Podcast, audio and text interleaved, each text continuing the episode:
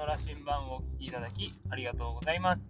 愛知県で理学療法士、スポーツトレーナーとして活動している岩瀬義明です。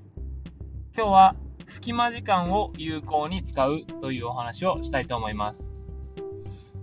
え最近ですね、え自分自身の、えー、タスクというか、えー、通常業務とかも含めて、えー、結構忙しい日々を過ごしていて、で、なかなかこう自分自身の時間を作ることが、え、難しくなっています。でもですね、だからといって、え、自分自身を、え、成長させるような自己研鑽する時間を削っている余裕というか、え削って、え自分自身が成長する機会を、え失ってしまうと、前にはなかなか進めないなというのと、え現状の力不足をですね、日々感じているので、なんとかしてそういう時間を作らないといけないなと自分自身、えー、痛感しています。で、忙しい時になかなかこうじゃあ1時間とか、えー、まとまった時間を作るっていうのが、えー、結構大変で、えじゃあどういうふうに、え時間を使うかっていうところですね。で、え例えば10分の空き時間だったら1日に何度か作ることができます。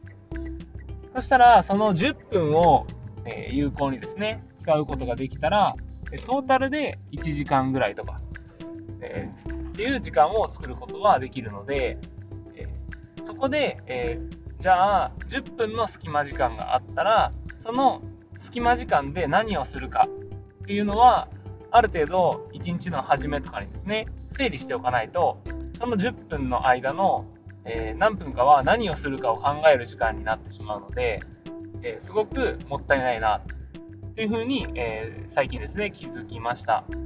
なので、えその10分をどう使うかっていうところをもうちょっとですね朝の段階で整理して、え隙間時間をですね有効に使えるようにしたらもうちょっとですねこう成長するスピードも上げられるんじゃないかなっていうのとまあ、これからですね、もっともっと自分自身の活動を増やしていって、忙しくなったとしても、そうやって自己研鑽する時間を作ることができるんじゃないかなっていうふうに、えー、改めてですね、自分自身の、えー、こう取り組みをですね、整理する、えー、こと、整理するようにしようと思いました。実際、えー、私がこういろいろと関わっているというか、まあ、尊敬している方とかっていうのは、私よりももっと忙しい、えー、日々の中で、えー、生活されていて、それでもやっぱりこう本を読む時間を作られていたりだとか、自分自身を高めるような時間、アウトプットする時間っていうのをこう作っているので、えー、まだまだ自分のこなせる、えー、ですかね、一日にこなせる量っていうのは増やせるように、増やせるよう、増やしていかないとえー、足りないなっていうふうに感じたので、え、こういう隙間時間を有効活用することによって少しでも差を縮められるようにしたいなと思います。